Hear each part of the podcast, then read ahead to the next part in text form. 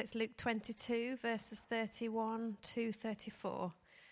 Simon, Simon, Satan has asked to sift all of you as wheat, but I have prayed for you, Simon, that your faith may not fail, and when you have turned back, strengthen your brothers. But he replied, Lord, I am ready to go with you to prison and to death. Jesus answered, I tell you, Peter, before the cock crows today, you will deny Deny three times that you know me.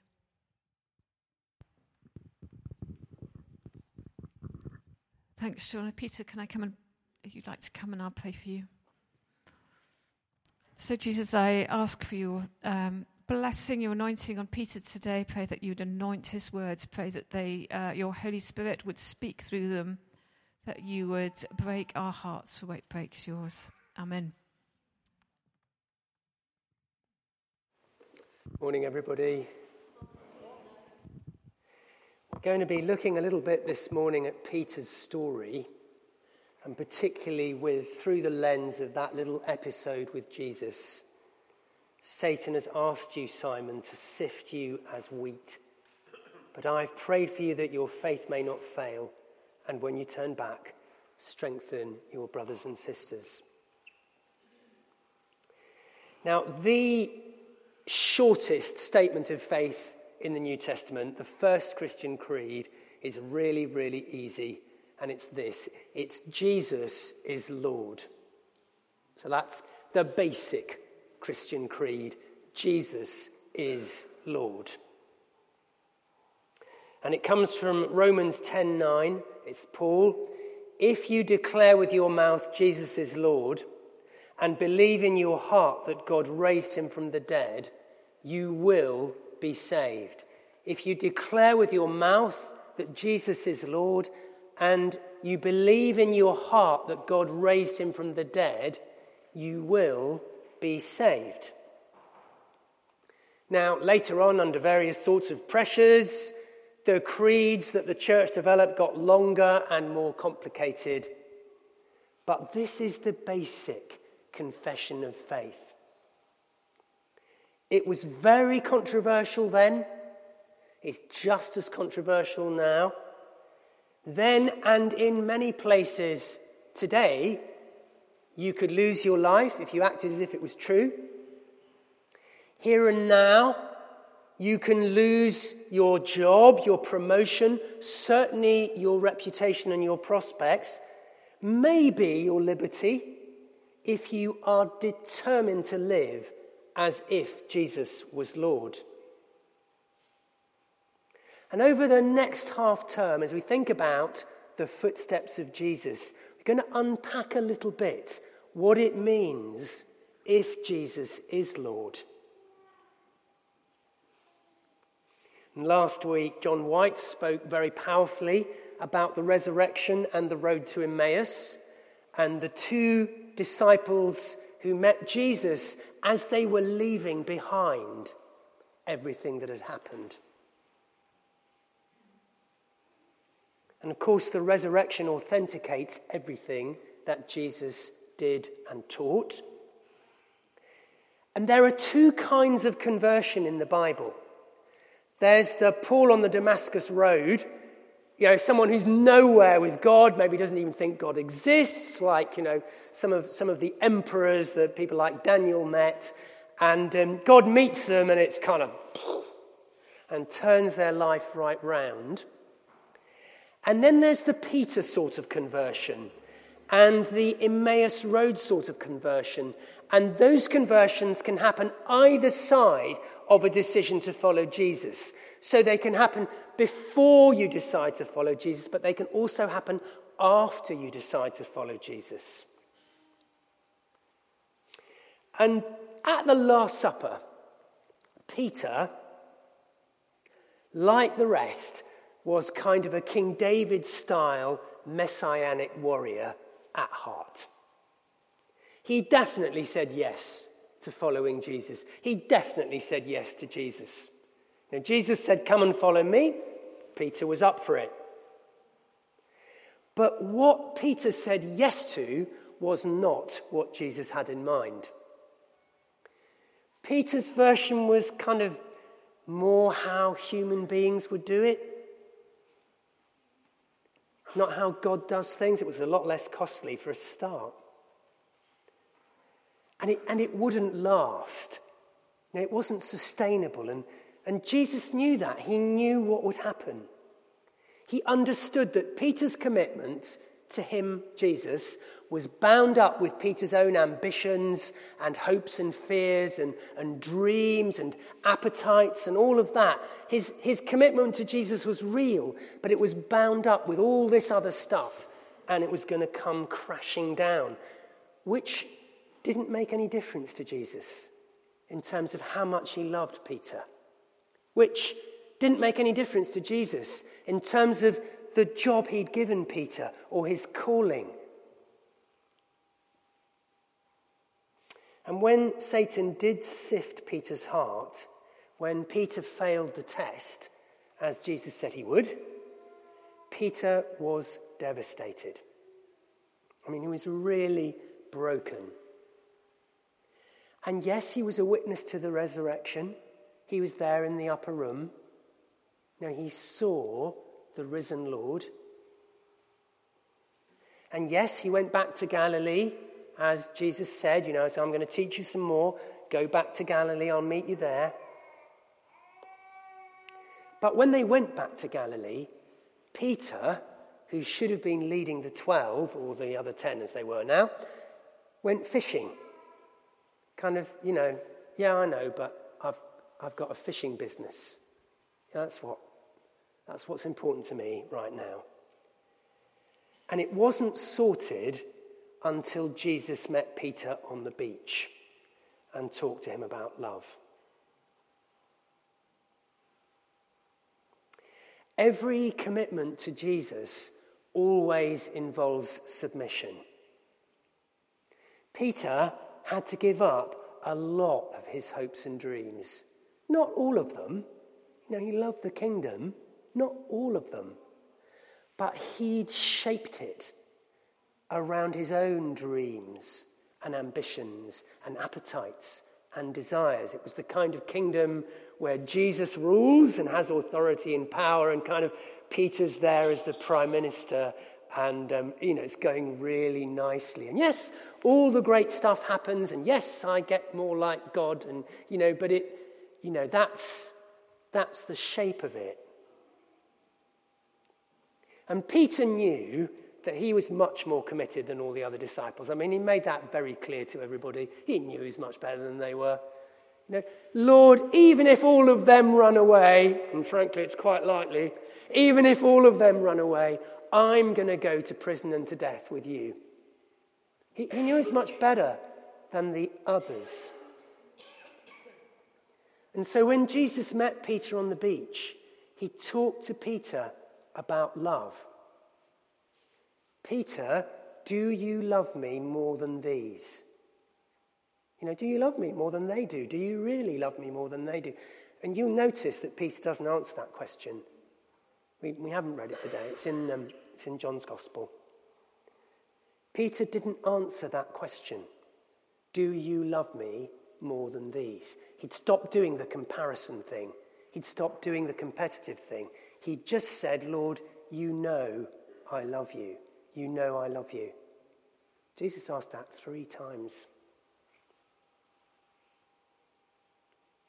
Peter had to give up his hopes and dreams. Lord, will you at this time restore the kingdom to Israel? He had to give that up. He had to give it up for the harvest that Jesus wanted the go and make disciples not just in Jerusalem and Judea, but to the ends of the earth. And we can see from what happened later in Acts that Peter really was converted. I mean, he really was. He really did experience that second time of conversion. He really did walk in Jesus' footsteps. It was a struggle sometimes. He clashed with Paul, probably clashed with others as well. But when it really mattered, he did it.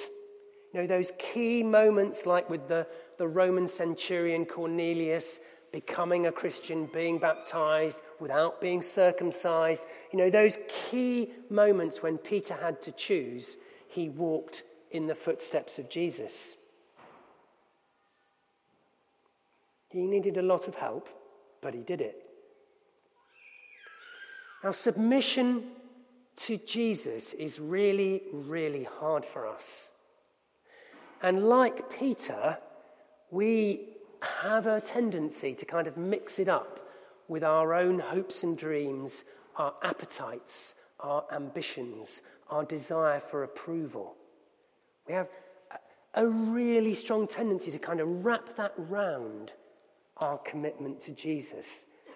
And submission to Jesus is hard for us.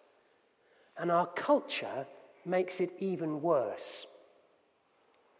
Because our culture thinks we are autonomous, self regulating, independent entities who create righteousness inside our heads and can do anything we want and have the right to do anything we like as long as it doesn't infringe other people's rights, which is a bit tricky sometimes, but that's what we basically believe. We're autonomous, independent.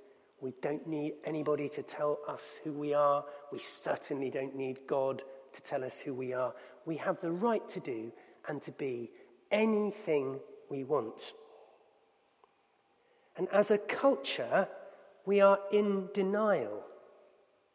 We're in denial about the social influences that shape us so strongly. We're so individualistic. We think it's about me and my decision making. But we are so strongly shaped. We are social beings. We are shaped by the people around us so strongly. I mean, just look at what we're all wearing. You, you, you know, you think that's your choice.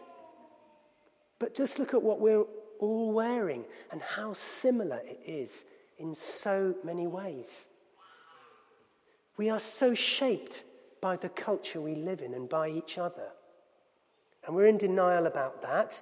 And we're in denial about our spiritual enemy, Satan, you know, who works to destroy human lives, who works to destroy us. We're in denial about Satan.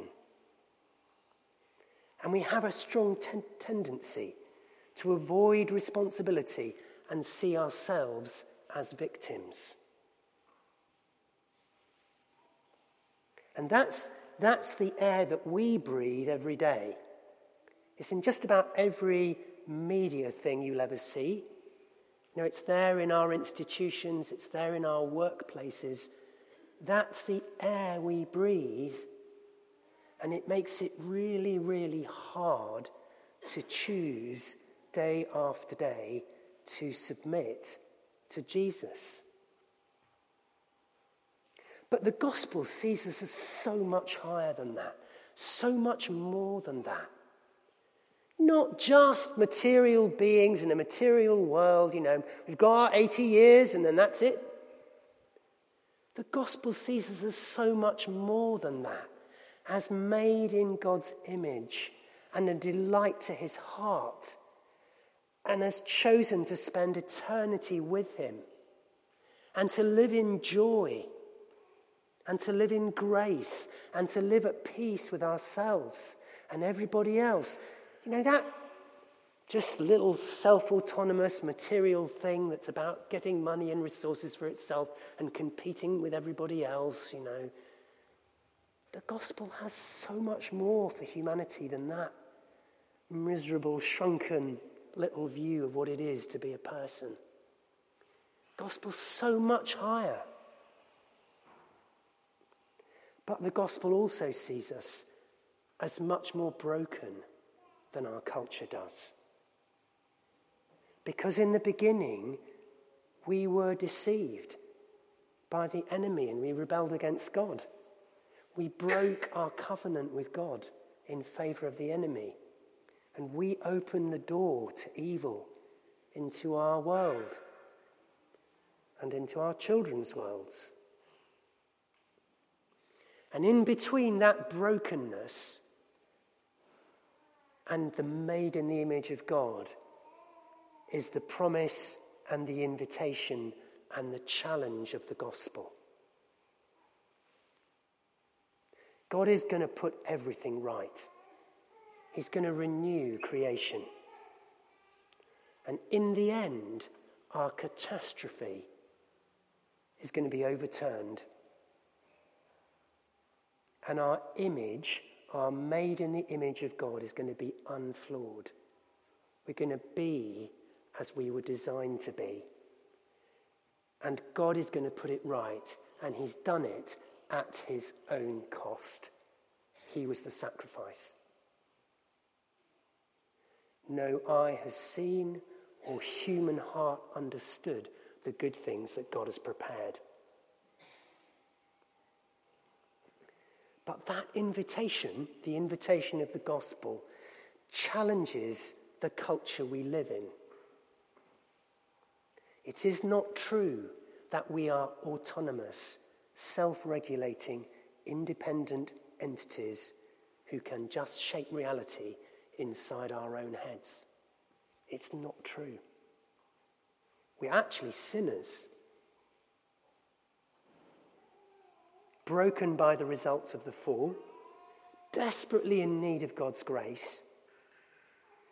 And we have the option of living under the power of Satan or committing and submitting to Jesus. That's the option that we have. And we don't like that. And Jesus' heart is for our freedom and blessing. And it's one of the paradoxes of human life that as we submit to Jesus, so we find joy and freedom and delight and gladness and everything else. But the path to up starts down. It starts by submitting to Jesus. which means that He is Lord and you and I are not the Lord.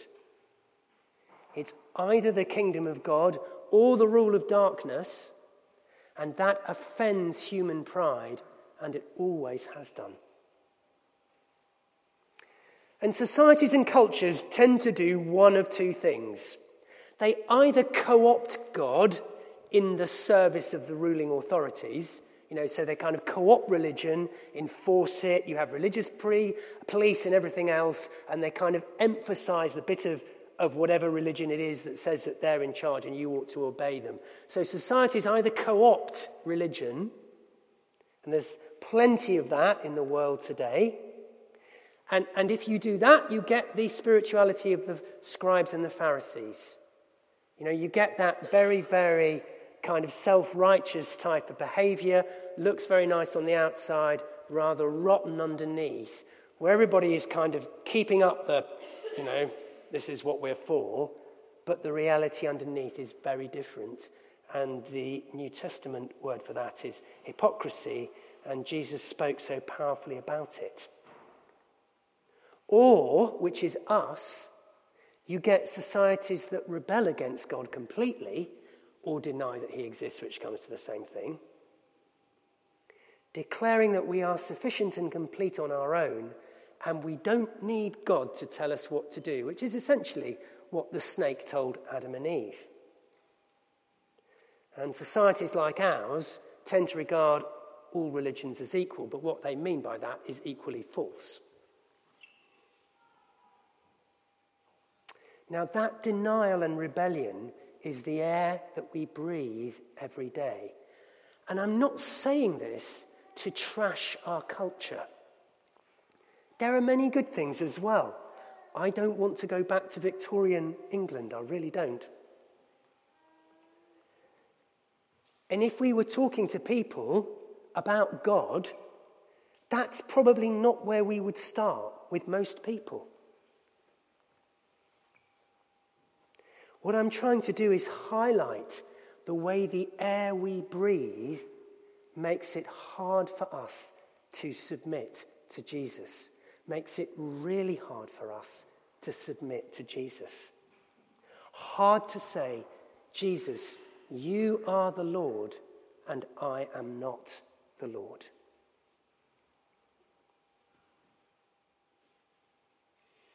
And of course, there's that bit of us, what the Bible calls the flesh, that pulls away from God, that actually res- resists Him day by day.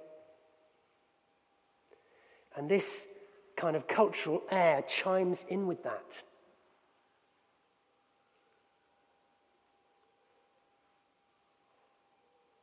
And if you're listening to this and you're not a Christian, you're here today, but for whatever reason uh, you haven't said yes to Jesus yet, then the invitation is to see the world as the Bible sees it. With you yourself made in God's image and infinitely precious to Him, but also broken by the fall and in need of God's grace and forgiveness. Which means that you, like all of us, must come to the cross. Must come to the cross. But if you're listening and you are a Christian, and you have already said yes to Jesus at one level or another, then it's a different challenge. It's not a one time decision. Because you also have the choice to respond like Peter did on the beach. When Jesus highlighted something for Peter, do you love me? And do you want to compete with the other disciples about how much you do? Peter surrendered. He said, No, Lord, not my way. You know, not what I dreamed, me as your prime minister. Not what I dreamed, but what you want to do. I'll go for that now. And, and sometimes the challenge to submit is about a moral issue, you know, especially if you're caught in something that you're not dealing with. You know, you're caught in the love of money, or you're caught in pornography, or, you know, or something else like that, and you're not dealing with it. You're not, you just, you know, you're not dealing with it. So sometimes that call, Jesus is Lord, is about something that you're just not dealing with, and you need to deal with it. But my, my sense is, for most of us, it's more about the path you're on, it's more about what you're about right now and what you're going for. What your ambitions and hopes and dreams are, and whether they are Jesus ambitions and hopes and dreams, or kind of whether you've wrapped them around other things like a career, you know, things, things that you want for yourself, you're kind of wrapping that round the gospel. And you need to give the Holy Spirit the chance to rip it away, which is very painful. It is very painful.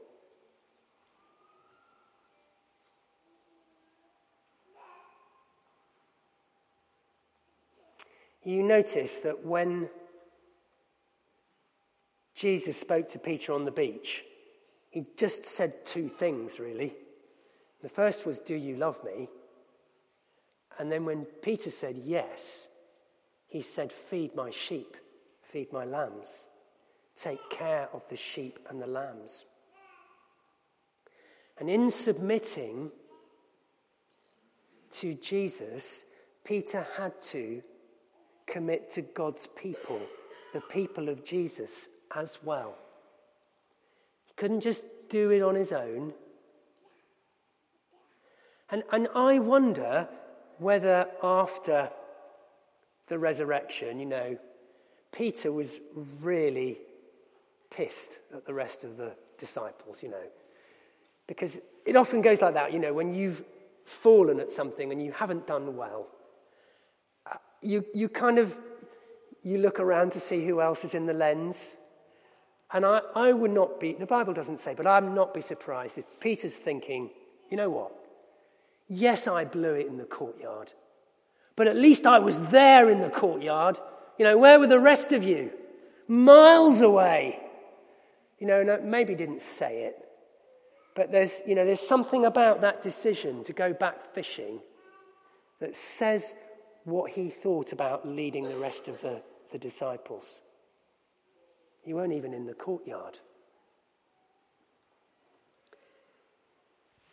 It's very easy to get that kind of mentality with our brothers and sisters, and goodness knows there's enough about every one of us for other people to get offended with if they want to. But Jesus wasn't having any of it. Feed my sheep. Take care of my lambs. Do the job I've given you to do. Love your brothers and sisters. Submit yourself to them as well. Work with them. That's the deal. That's the deal. And is that your heart with your brothers and sisters, or are you offended that they're not following Jesus strongly enough, or any other reason that they annoy you? Simon, Simon, Satan has asked to sift you as wheat. But I've prayed for you, Simon, that your faith may not fail. And when you've turned back, strengthen your brothers and sisters.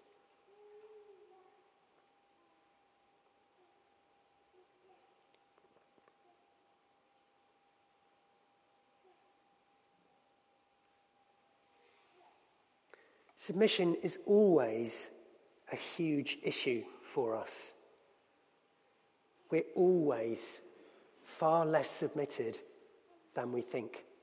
It's just how it is. But the bit that we can do is to bring ourselves to God and to say, Look, Lord, my choice is Jesus is Lord. That's my choice. That's the desire of my heart. And where I'm not doing it, you have permission to highlight it and call me out on it. And that's what I'm inviting you to do today. And we're going to take a communion together in a little while, but I, I would like to invite you to do it slightly differently. And when you put your hand out for the bread, to make that prayer as you do it Jesus, you are Lord. You have permission to call me out where I am not submitted.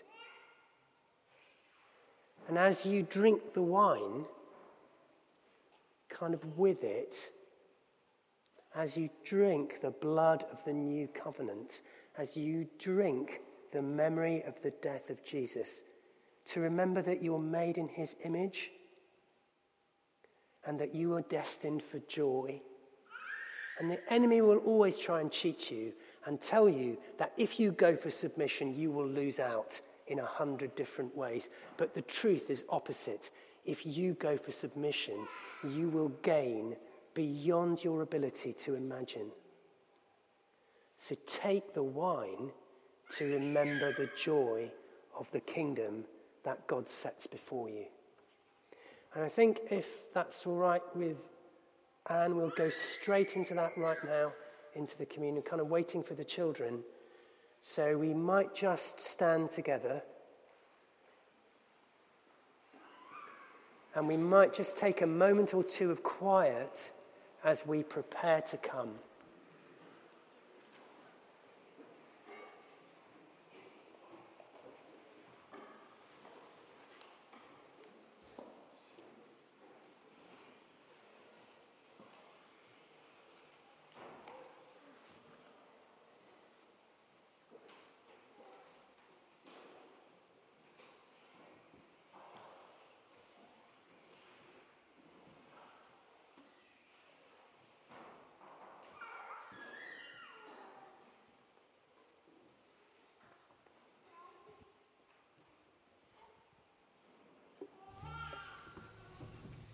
Let's pray together.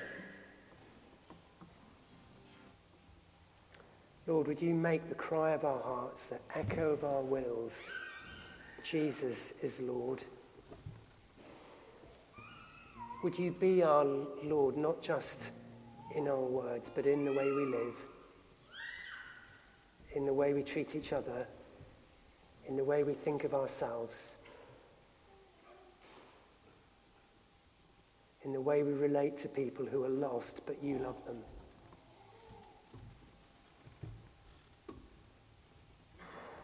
And God, would you remind us of the joy that's set before us? And that it is springtime, even if it's contested.